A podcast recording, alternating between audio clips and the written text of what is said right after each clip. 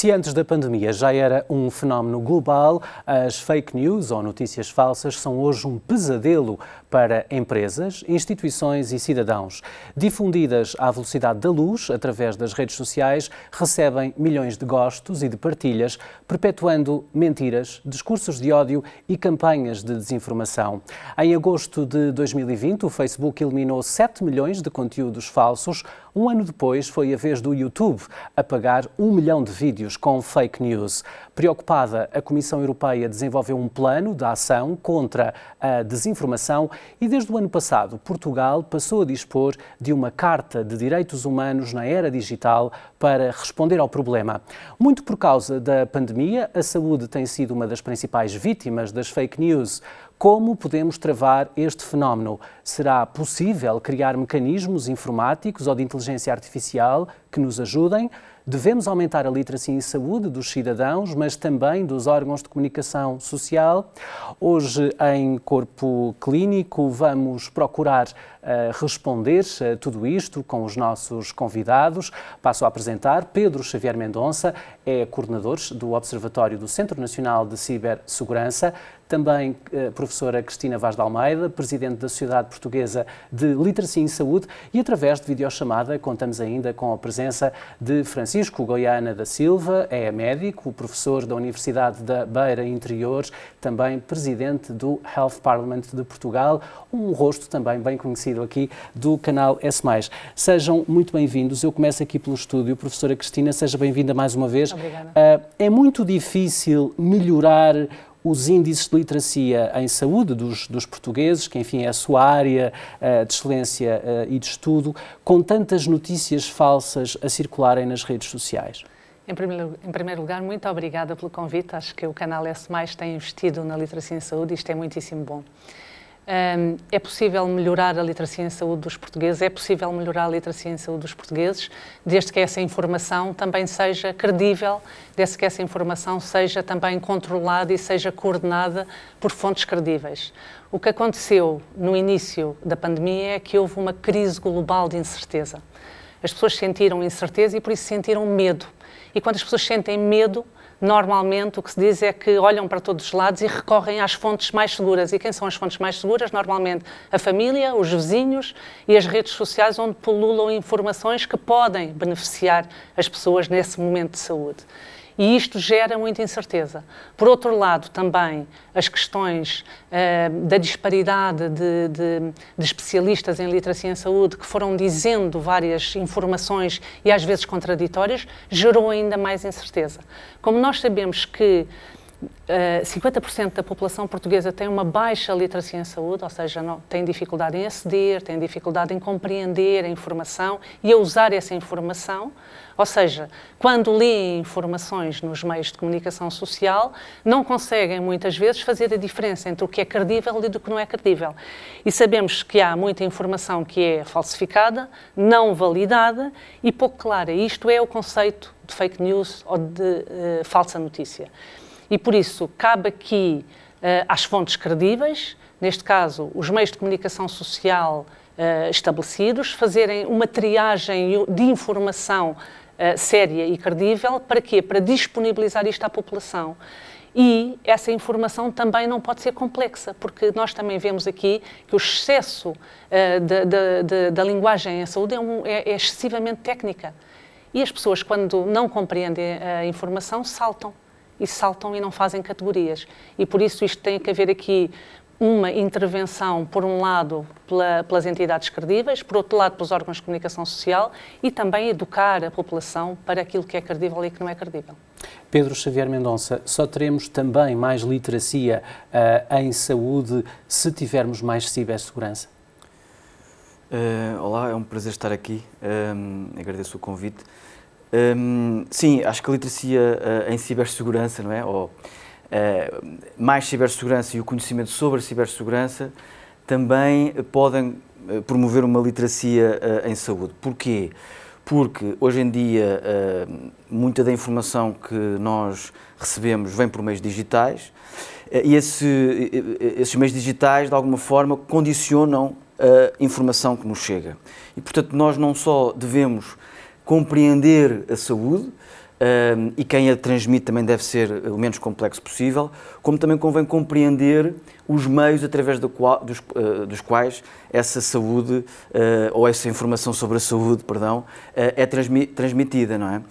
e portanto, a cibersegurança aqui tem a ver com os cuidados que cada um tem na utilização das tecnologias digitais e também o cuidado que pode ter ou não na leitura dessa informação, na seleção dessa informação, verificando uh, noutras fontes, uh, privilegiando fontes reconhecidas, uh, bem, tendo em consideração o que é que é de confiança, digamos assim. E diria que também há um problema de confiança nas instituições, eh, eh, há uma crença também muito eh, simplista naquilo que está escrito na internet, só porque está escrito na internet. Portanto, isso faz parte da, da, da, da literacia digital, da literacia para a cibersegurança e, portanto, acho que isso combina muito bem com, com, com a literacia para a saúde. Reconhecer as fontes fidedignas, compará-las, verificarem várias fontes e, por exemplo, ter o cuidado de desconfiar de forma metódica, não é? Por exemplo, de notícias bombásticas ou de, de, de, de, grandes soluções, de coisas demasiado fáceis. Tudo isso também tem a ver com cibersegurança num certo sentido, não é? Se bem que é mais orientado aos conteúdos. Uh, mas pronto, mas depois podemos falar melhor sobre isso. Há, há, há métodos de distribuição de desinformação que são autenticamente automatismos de massificação que são altamente tecnológicos e que, portanto, desse ponto de vista também têm a ver com a cibersegurança em termos técnicos. É? E ao longo da nossa conversa teremos a oportunidade de falar sobre eles seguramente. Falamos agora com Francisco Goiana da Silva, eh, é médico, como eu já disse há pouco, e professor da Universidade da Beira Interior. Recebeu em 2020 o prémio em Bioética João Lobo Antunes, do Ministério da Saúde, pela investigação que desenvolveu sobre o impacto das fake news na saúde, eh, em parceria com o advogado João Guedes Marecos. Francisco, esta investigação um, concluiu que mais de 50% dos artigos sobre saúde uh, partilhados nas redes sociais tinham imprecisões. Como é que este fenómeno uh, deve ser regulado? Olá Vasco, antes de mais cumprimentar-te a ti e na tua pessoa, todas as pessoas aí no estúdio, os nossos convidados. E, quando falo das pessoas aí no estúdio, falo de uma equipa fantástica com quem já tive a oportunidade de trabalhar durante vários meses, foram muitas horas, também a tentar promover esta literacia em saúde de uma forma mais proativa, através também do, dos conteúdos do, do canal S. Portanto, um grande abraço para todos aí, para ti, Vasco. E cumprimentar também mais uma vez os, os, os outros dois convidados, a professora Cristina e o professor Pedro Mendonça. Uh, de facto, como é que isto acontece? Eu acho que é importante aqui primeiro arrumar alguns conceitos. Primeira, uh, primeira a diferença entre o que é que é, são as fake news, que é esta expressão que se tornou tão célebre, e a desinformação. Uh, e são coisas diferentes, porque muitas vezes aquilo que acontece uh, é que as pessoas não partilham notícias e informação falsa ou com pouca qualidade intencionalmente. Elas são bem intencionadas, mas que não se apercebem que estão a partilhar uma coisa que depois não tem qualidade ou que não é verdadeira. Portanto, nem todas ou a grande maioria das pessoas que partilham informação de pouca qualidade não são criminosos que querem com o objetivo de fazer mal às outras pessoas. O objetivo às vezes até é, é ajudar, como dizia a professora Cristina aqui muito bem, tentar uh, preencher aqui um vazio de informação que justifica este medo e este receio. Portanto, aqui, muitas vezes, aquilo que é desinformação é a propagação, então, de notícias ou artigos pouco precisos. E este exemplo que, que deste, Vasco, e muito bem, tem a ver com os artigos que são uh, publicados, muitas vezes até têm uma base real. Até quantas vezes nós já não vimos numa notícia nas redes sociais dizer estudos revelam que e uh, é feita uma referência ou uma citação. Só que muitas vezes, e nós sabemos na ciência e em saúde o contexto importa muito. Portanto, tirar uma frase do contexto faz toda a diferença. Isto não é só na saúde, é em qualquer texto ou qualquer opinião que qualquer um de nós possa emitir. Uma frase tirada do contexto pode querer dizer exatamente o oposto daquilo que nós queríamos dizer. E é isto que muitas vezes acontece. Agora, aquilo que eu acho, e foi a conclusão a que nós chegamos, é que tem de haver uma, uma estratégia multifatorial de forma a abordarmos este problema da desinformação. Mais do que das fake news, eu acho que a desinformação que acaba por englobar as fake news.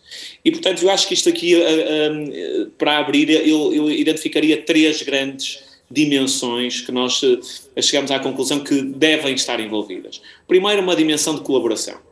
Uh, não faz muito sentido uma ideia restritiva dos governos que acham muitas vezes que uh, legislando vão resolver tudo. Temos um bom exemplo de um, de um governo que legislou muito no sentido de restringir esta liberdade de expressão, que é o governo russo. Uh, portanto, agora depois também vemos em que é que acaba por se manifestar essa postura em relação à, à sociedade. Nós acreditamos que a postura tem de ser muito mais de colaboração. Colaborarmos, contactarmos com, as, com estas grandes eh, empresas, não só os mídias tradicionais, mas também as, as, grandes empresas como Facebook, Twitter, uh, uh, Instagram. Porque muitas vezes eles têm as ferramentas necessárias e até proativamente já estão, já estão a fazer muito para tentar então combater esta desinformação e estas fake news. Muitas vezes o que é preciso é as partes encontrarem-se de uma forma mais colaborativa e menos restritiva. Segunda parte, segunda dimensão, educação dos utilizadores. Dizia aqui muito bem o professor Pedro Mendonça que muitas vezes as, as pessoas partilham informação de eh, pouca qualidade e as pessoas têm de proativamente desconfiar. Eu até digo mais, eu não digo que as pessoas têm de desconfiar, eu acho que as pessoas têm de começar a ter uma, um critério e, e têm de começar a ser muito metódicas em tudo aquilo que partilham, têm de verificar a fonte, tem de ser uma coisa básica, não por, por estarem a achar que é mentira, mas por uma questão de garantia e de respeito por, por aqueles que vão receber estas partilhas. Portanto, acho Francisco, que ninguém mas, Francisco, mas esse, se esse é orgulha é em partilhar um coisas falsas, não é? Francisco, mas esse é claramente um desafio uh, gigantesco, não é? Conseguir capacitar uh, todos os cidadãos a terem uma maior consciência nas partilhas que fazem nas redes sociais. Vasco, às vezes isto pode partir por coisas pequenas e acho que, que, aqui nós muitas vezes em Portugal nós pecamos com queremos fazer logo grandes estratégias e vamos resolver todo o problema. Coisas pequenas. Acho que há duas dimensões aqui grandes. Primeira grande dimensão, escolas. Tem de começar de, de base. Fazer, ok, Alunos, cada vez que partilharem qualquer coisa nas vossas redes sociais, vejam qual é a fonte. Vejam se tem um link. Vejam se tem um autor. Vão lá, carreguem no link e vejam se aquilo que vocês estão a citar está mesmo lá escrito. Só fazer esta pergunta faz uma diferença brutal. E tenho a certeza que eu já terei partilhado desinformação, tenho a certeza absoluta, por não ter feito isto. E provavelmente todos no estúdio também. Portanto, fazer esta pergunta começa nas escolas, mas também aos mais velhos a dizermos aos nossos pais e aos nossos avós, porque os nossos avós agora são avós digitais que partilham muita informação e muitas vezes até muitas vezes desinformação, serem assim, não partilhem nada sem verem o link e que não tenham uma fonte com uma hiperligação. Não partilhem, porque à partida é falso. E só isso faz uma diferença brutal. Já voltaremos à, à, conversa, até para precisamente completarmos a estratégia que foi defendida nesta investigação uh, feita pelo Francisco, também pelo João Marecos. Uh, eu gostava de envolver a professora Cristina Vaz de Almeida. Esta ideia deixada uh, aqui de que é preciso envolver as escolas, começar este trabalho o mais cedo possível, é uma excelente ideia. É uma excelente ideia, de facto. Isto foi uma das conclusões que nós vimos neste nosso relatório, feito agora recentemente, Alerta Fake News Fizemos com dois médicos, com uma nutricionista, com uma especialista em comunicação e esta investigação demonstrou que, de facto, que temos que dar competências parentais, temos que olhar para a desinformação ao longo do ciclo de vida, isto é, a informação que é dada a um jovem uh, que anda na escola, na primária ou no, ou no secundário, não é a mesma que dada a um adulto ou a um idoso. Todos eles podem ter desinformação, mas em diferentes uh, fases e de diferentes formas, e por isso, de facto, uh, o investimento da educação sobre o que é que é desinformação a partir da mais uh, tenra idade é essencial. Porque as, as, crianças aprendem por modelação, os adultos também. Mas se nós dermos boa modelação às crianças sobre o que é que é informação credível, elas com certeza vão absorver muito mais facilmente do que estar a mudar um adulto agora, neste momento em que já tem os, os seus preconceitos feitos. É muito mais difícil. Por isso, de facto, o investimento nas escolas é importante, o investimento nas competências parentais também, as associações também podem estar envolvidas, as comunidades. Isto é um, um é um sistema de interinfluência. É como dizia o Dr. Francisco, tudo isto está de, eh, eh, de uma forma eh, abrangente, cooperativa não é? E indo e ao também, encontro. como dizia o Francisco Goiana, os é avós isso. digitais, que os é uma avós digitais, nova, sim, sim. eles também têm aqui E, um caminho a fazer. Claro, e vemos o Facebook como tem aumentado, de facto, a quantidade de pessoas mais velhas a, trocarem informações, a trocarem jogos, e por isso, de facto, há um potencial enorme do digital. Está-se no digital, a saúde é digital e é preciso é tratar da desinformação no digital, de facto. Pedro Xavier Mendonça, Portugal integra desde 2019 o sistema de alerta de notícias falsas da, da União Europeia. Uh, essa missão, uh, a nível nacional, tem vindo a ser liderada pelo embaixador Luís Barreira de Souza. Em seu entender, a saúde também devia uh, integrar este, estes mecanismos que já existem para outros setores de atividade? Eu, eu acho que a saúde é de facto um, um setor muito importante porque lida com aspectos fundamentais e delicados uh, da sociedade e, e espoleta na, nas pessoas comportamentos uh, imediatos, eventualmente de partilha ou não de notícias falsas. Eventualmente, eu acho que sim, que, que, que poderá, poderá fazer sentido. Uh, ao nível da cibersegurança, por exemplo, nós colocamos a saúde como um dos setores fundamentais e dos setores que deve ter mais maturidade a vários níveis e, e eventualmente, a nível da, da, desinformação, também será um, um aspecto importante. Mas este, este, plano da União Europeia está muito centrado nas campanhas de desinformação.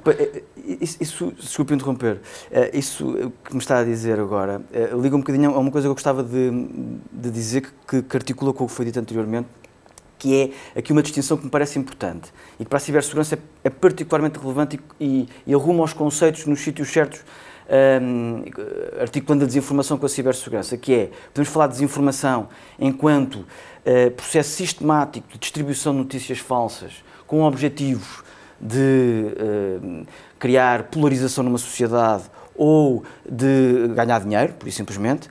Podemos falar de informação deturpada porque foi colocada de forma errada, uma frase no sítio errado e depois é partilhada de forma enganadora. E aqui já não temos propriamente necessariamente uma, uma, uma má intenção, digamos assim. E depois podemos falar de mau jornalismo, não é? que pode transmitir de forma errada a, a, uma informação. E aqui a cibersegurança. Mas o, o, jornalismo, apesar de tudo, tem mecanismos de regulação. Estas plataformas que muitas vezes estão instaladas, e o estudo do ISPA da, da professora Cristina mostra muito bem isso, uh, ao citar também uh, outras fontes, que indica que muitos destas plataformas, destes sites de produção de fake news, estão muitas vezes em território europeu, mas com um IP escondido, algures no Texas, é nos Estados é Unidos. Uh, isto faz com que a lei consiga fazer muito pouco. Esse é um dos problemas da cibersegurança. É a falta de fronteiras, a capacidade de camuflagem, uh, portanto, há uma não territorialidade da, da, da, cibersegurança. Um, no sentido em que existem campanhas orquestradas, quer para ganhar dinheiro, quer para uh, criar polarização numa sociedade, como eu disse, um, é possível combater estes, estes processos um bocadinho uh, uh, não só dentro do jornalismo, embora o jornalismo depois tenha um papel muito importante na verificação das notícias verdadeiras, no enquadramento daquilo que deve ser entendido como uma notícia, mas depois este tipo de campanhas, eu não sei se nós podemos responsabilizar unicamente o jornalismo. O jornalismo terá um papel, por exemplo, na verificação dessas notícias, como até já acontece nas, nas, televisões, muitas das vezes, mas no campo das redes sociais, de facto, e concordo, as plataformas, do meu ponto de vista, digitais, têm que ser responsabilizadas, não é? Uh, e tem havido, historicamente, uma desresponsabilização, uma autorresponsabilização e até uma falta de regulamentação que eu acho que está a ser combatida e a União Europeia, nesse aspecto, está, está a procurar ter uma dianteira. Um, portanto, já estamos a falar aqui de coisas um bocadinho um, mais estratégicas, um, automatizadas e que, e que, afetam a saúde no sentido em que a, informação, por exemplo, sobre a, a, a Covid-19 é um caso precisamente em que quer para obter ganhos financeiros, quer para provocar dissidência política, pura e simplesmente com interesses geoestratégicos, uh, foi utilizada. Portanto, há, aqui uh, um, um, caso muito interessante que afeta a saúde particularmente. Retomo agora o contacto com o Francisco Goiana uh, da Silva. Há pouco não, não conseguiste, obviamente, explicar uh, todas as dimensões uh, para regular esta, esta questão das fake news, mas pedia agora que concluíssemos, porque de facto falámos aqui de uma primeira dimensão, mas são várias, Francisco. Obrigado, Vasco. Como já te recordarás, eu gosto muito de falar, portanto agradeço também moderes aí. Portanto, um, uh, dizer-te, falei-te da, da, questão da colaboração, primeira dimensão, falei-te de uma segunda dimensão, que é uh, a educação intergeracional. E aqui também fazer só uma chega, dar uma chega àquilo que a professora Cristina disse muito bem, que é, as próprias crianças têm um, um, poder modificador junto dos mais velhos. Nós vimos aqui o exemplo, temos o exemplo histórico da reciclagem, portanto, crianças mais educadas podem elas próprias incentivar os mais velhos a terem um, comportamentos mais responsáveis no que diz respeito à, disseminação de informação de mais qualidade.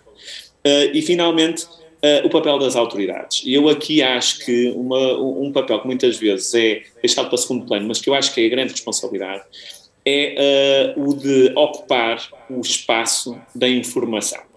O que é que eu quero dizer com isto? Muitas vezes as fake news vão ocupar um gap de informação, um vazio de informação, que as autoridades, e nós sabemos que em Portugal, historicamente, as autoridades de saúde são más a comunicar com a, com a população, foram más a comunicar com a população e acho que mesmo durante o Covid não foram muito boas a comunicar na, na população e portanto, se este gap é ocupado por informação de menos qualidade é porque as autoridades não o ocupam com informação atual, de qualidade e chamativa. Portanto, aqui também chamar à pedra quem tem de ser chamado à pedra. As nossas autoridades de saúde têm de se modernizar, têm de fazer parcerias, têm de se tornar, de facto, muito mais apelativas para ocupar este espaço. Caso contrário, alguém vem e o ocupa.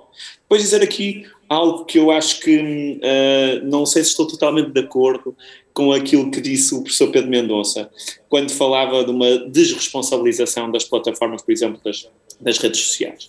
Aquilo que eu acho é que não podemos só ter uma, uma visão unilateral uh, de, de, deste facto e destes veículos, não é?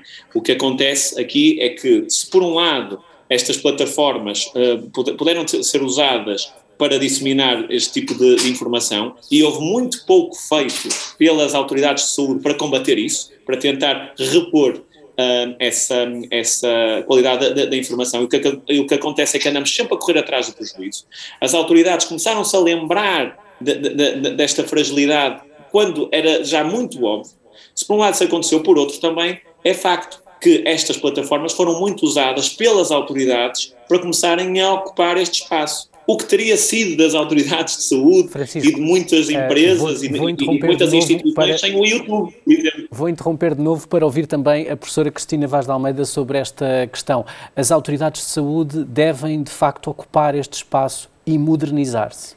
Um, eu, eu, compreendo aquilo que o Dr. Francisco disse uh, sobre uh, as autoridades de saúde devem comunicar melhor, mas eu penso que as autoridades de saúde fizeram esse esforço. Eh, pela análise sistemática que nós fizemos em termos de evolução de informação, sabemos que a pandemia eh, foi súbita, foi um evento fulgurante, imediato e, explosivo. E, e, e as, as, autoridades da saúde não tinham, era aquilo, a competência da comunicação de risco tão, tão apurada como nós queríamos. Mas creio que fizer, têm feito um caminho. Evidentemente que houve muitos especialistas uh, que tiveram informações contraditórias, talvez não controlado pelas autoridades de, uh, sanitárias, como por exemplo a Direção-Geral da Saúde, mas acho que ao longo destes anos, ao longo destes dois anos, eh, a comunicação tem melhorado, tem sido sistematizada, tem utilizado as redes sociais, tem utilizado testemunhos credíveis. Mas será seguramente e, preciso e, investir mais para é alcançar os níveis de comunicação uh, mais tem, modernos, mais apelativos, sem dúvida, Sem dúvida, Francisco. sem dúvida. Mas não é só autoridades sanitárias que devem fazê-lo, é o sistema que deve fazê-lo. As organizações de saúde devem fazê-lo, porque as organizações de saúde também uh, têm informação em saúde e comunicam e, e partilham. Se essa comunicação em saúde das organizações de saúde também for coerente, uh, acessível, assertiva, positiva, contínua, e se também procurarem, no, numa ótica de educação do, do paciente, educação do doente, fazê-los participar no sistema, evidentemente que isto melhora. Não é? eu, não, eu, eu acho que nós não podemos estar aqui a limitar este fez mal, aquele fez mal, aquele fez mal. Na realidade, o sistema é que tem que funcionar. Não, não podemos delegar apenas ou nas escolas, ou nas autoridades sanitárias, ou nas redes sociais é como o Dr. Francisco diz, isto tem que haver parcerias. Os, obje os Objetivos do Desenvolvimento Sustentável dizem que nós temos que fazer parcerias multidisciplinares e multiprofissionais. E só quando tivermos esta vantagem colaborativa é que conseguimos também chegar ao, ao indivíduo, chegar à, chegar à pessoa. Porque a pessoa, por si, Uh, o Sustain fala num paternalismo libertário que as entidades devem ter. As pessoas devem poder tomar decisões por si, mas também devem ser protegidas, também devem ser orientadas, não é? E são orientadas quando há informação acessível. Acessível significa que essa pessoa, com a sua baixa literacia em saúde, compreende. Se a pessoa não compreende, a pessoa passa por cima. Acaba por, acaba por, acaba por se desligar. Acaba por se desligar. O nosso tempo vai, vai avançando, mas uh, Pedro Mendonça queria ainda ouvi-lo, porque existem seguramente recursos baseados em algoritmos, para começar, uh, mas também mecanismos informáticos, por exemplo, ao nível da inteligência artificial, que deveriam ou não ser colocados aqui na linha da frente deste combate às fake news. Isto é, é já uma possibilidade? Sim, eu creio que progressivamente a inteligência artificial tem sido utilizada no campo da cibersegurança, para identificar eh, padrões, por exemplo, para identificar eh, pequenos sinais de que eventualmente estaremos perante, por exemplo, campanhas uh, orquestradas. Um, mas, por outro lado, a inteligência artificial também é utilizada por quem uh, realiza, realiza este tipo de, de, ações, de ações maliciosas, ou pelo menos algumas desses, algumas desses, alguns desses mecanismos poderão utilizar a inteligência artificial. Um, um aspecto já agora gostava de, de, de completar um bocadinho aqui uma coisa que eu disse há pouco, também respondendo aqui ao repto que me foi lançado, de alguma forma, indiretamente, quer dizer uma, uma, coisa, eu obviamente não acho que, obviamente não, eu não acho que, não creio que fosse óbvio, que uh, as plataformas têm responsabilidade total. Eu acho que há uma responsabilidade partilhada entre pelo menos três níveis. As autoridades de saúde, de informação e uh, eventualmente os próprios uh, utilizadores? uh, os, os, os, próprios utilizadores. Portanto me estava a dizer das autoridades de saúde de informação e de cibersegurança também podemos dizê-lo. Os próprios utilizadores como dizia que têm que ter uma responsabilidade também na leitura e na partilha. Mas depois os, e depois os operadores de mercado quer ao nível da informação, quer ao nível da distribuição e das plataformas um, digitais. Portanto, acho que há aqui, de facto, um, um, vários níveis de intervenção necessários e, claro, e vários níveis de gravidade uh, da, má informação, não é? Portanto, claro que no, quando, quando falamos de desinformação de uma forma programada, não estamos a falar simplesmente ou somente uh, de, de, de outro tipo de problemas de informação na saúde que podem ocorrer até de formas pueris, não é? Eh, mas que devem ser combatidas, obviamente, de uma forma muito mais uh, intensa uh, nas escolas, por exemplo. Fazemos agora um curtíssimo intervalo no Corpo Clínico de hoje. Voltamos já a seguir. Fico à sua espera.